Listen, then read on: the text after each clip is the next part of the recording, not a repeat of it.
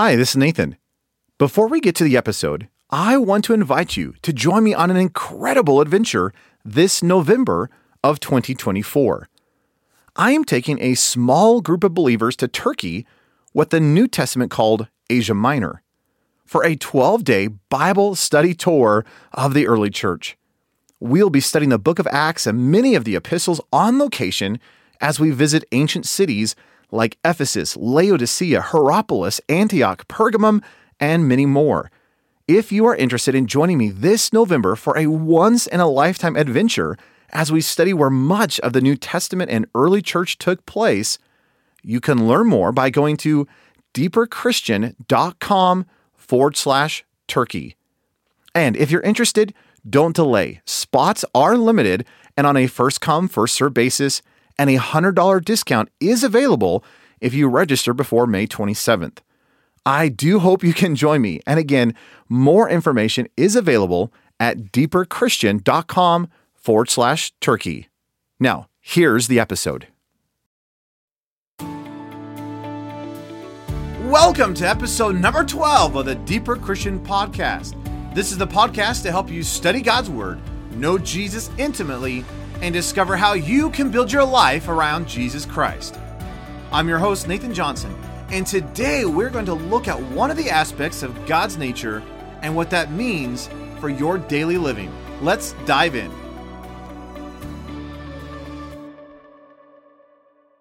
If you're at a place where you could grab your Bible, I would love for you to turn to Hebrews chapter 13 and see the passage that we're actually going to be diving into today. Hebrews chapter 13, I'm going to start reading with the second half of verse 5. It says this For he himself has said, I will never leave you nor forsake you. So we may boldly say, The Lord is my helper. I will not fear. What can man do to me? Now, let me read this in another translation. This is the Lexham translation put out by Logos Bible Software.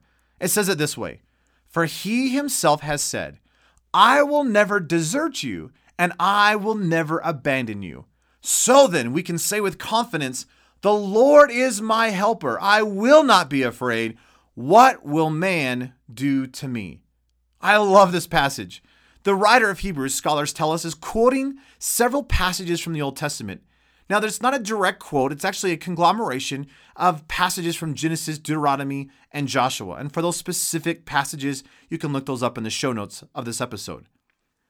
But the writer of Hebrews is saying that God Himself is saying that He will never leave us nor forsake us. It's talking about a characteristic of who God is. Now, if you look at the very beginning of that verse, it says, For He Himself has said, which is a double emphasis on the person that is speaking. It could easily have just as said, For he said, I will never desert you and never abandon you.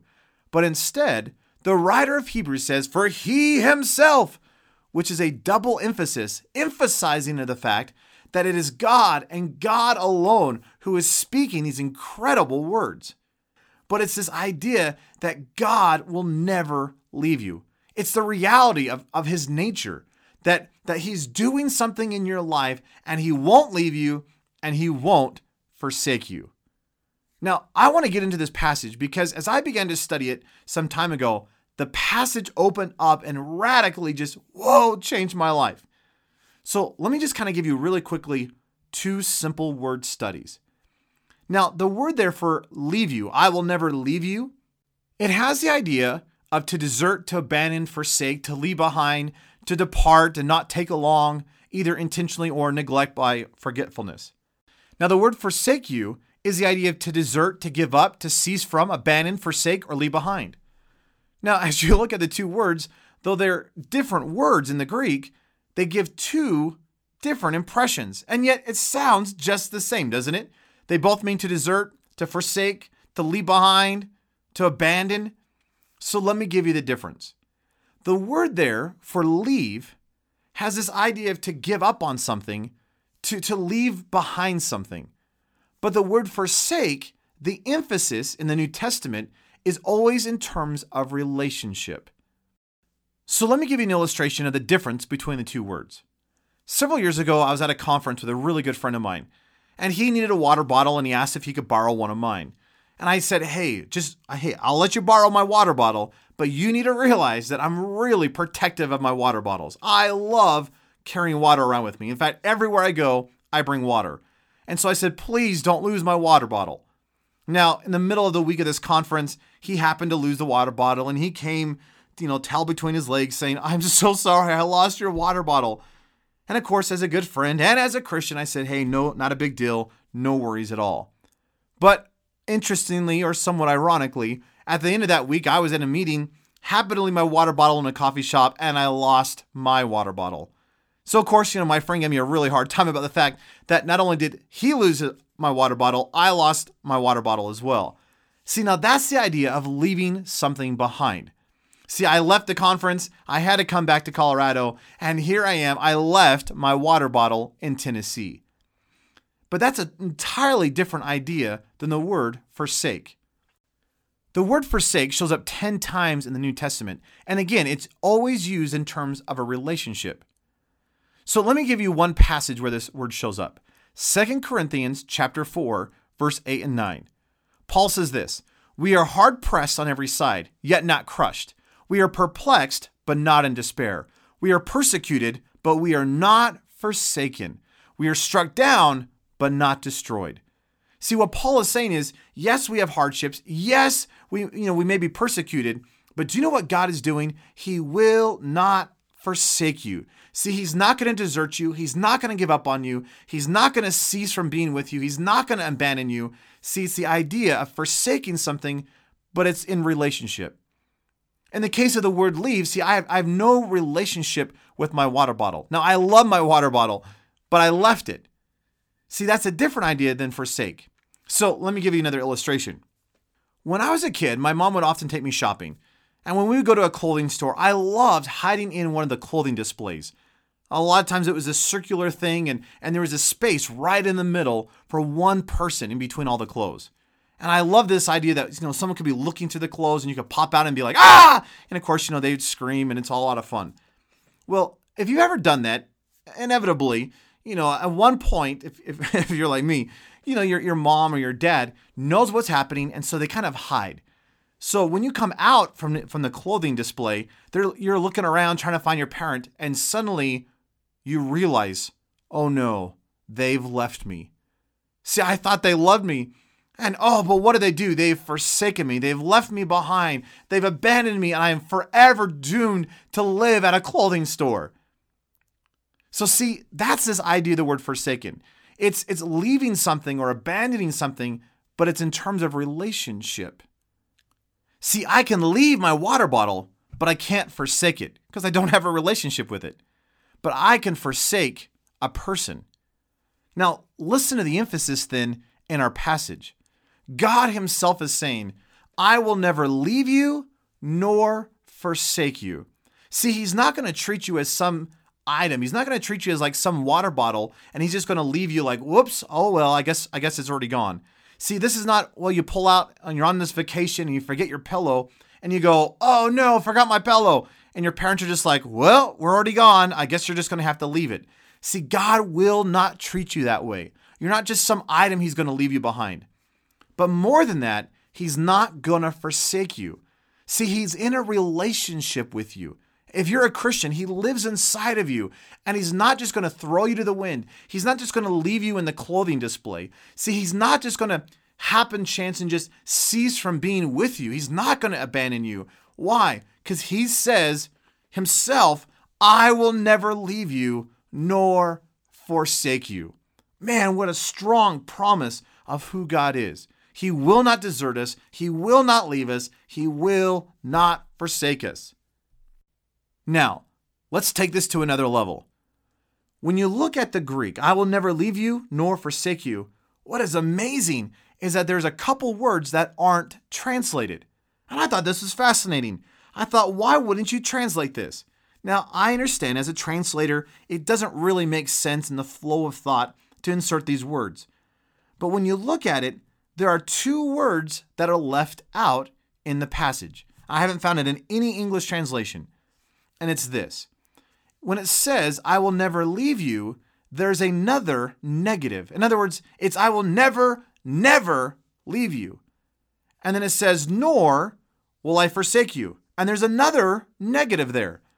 So a proper translation of this passage would be, For he himself has said, I will never ever leave you, nor never ever forsake you. And there are five negatives in that passage. It is so over the top. The writer says, Hey, do you not realize that God, it's not that He just won't leave you or forsake you. He will never, never, never, never, never leave you or forsake you.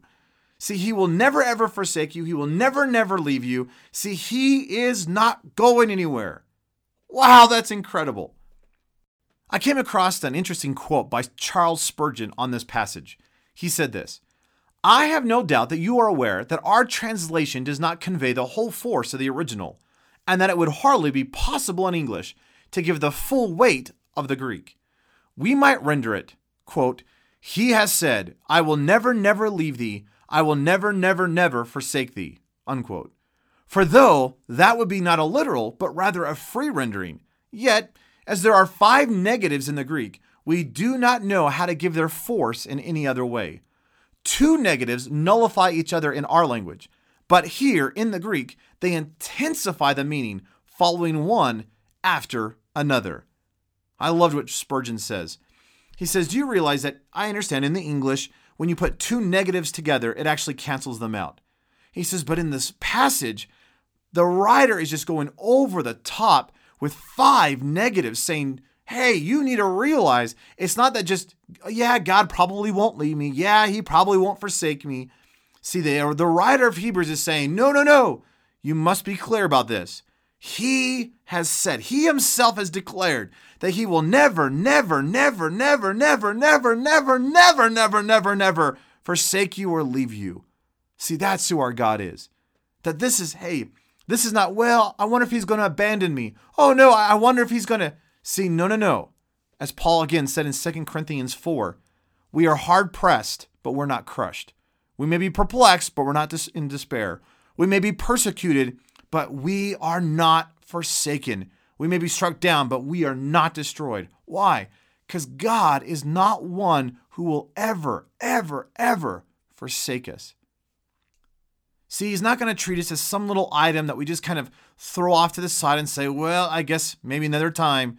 See, he's not going to, in relationship, look at you and say, "Well, I, I, you know what? I'm done with you. I, I'm, hey, I'm through with this." See, he will never leave you. He will never forsake you. Now, if that's true, which I fully believe it is, it's in the Word of God, then it makes sense that in Hebrews 13, verse 6, it says, Well, then we may boldly say, The Lord is my helper. I shall not fear. For what can man do to me? See, if I begin to realize that he will never, never leave me, nor never, ever forsake me, then do you realize I must understand that God is my helper? And therefore, because he will never leave me, because he is smack dab in the middle of my situation and my life and my circumstance, then there is no reason to fear. See, nothing that man could do to me would, would, would cause me to move. See, nothing man could do to me should cause me to fear. See, nothing that, that you could ever impress. See, it doesn't matter what the society is saying. See, it doesn't matter what culture is doing. See, it doesn't matter what the economy. See, it doesn't matter what the government. See, it doesn't matter. Why? Because God will never, ever leave me, nor never, ever forsake me. See, what if I could live in that reality?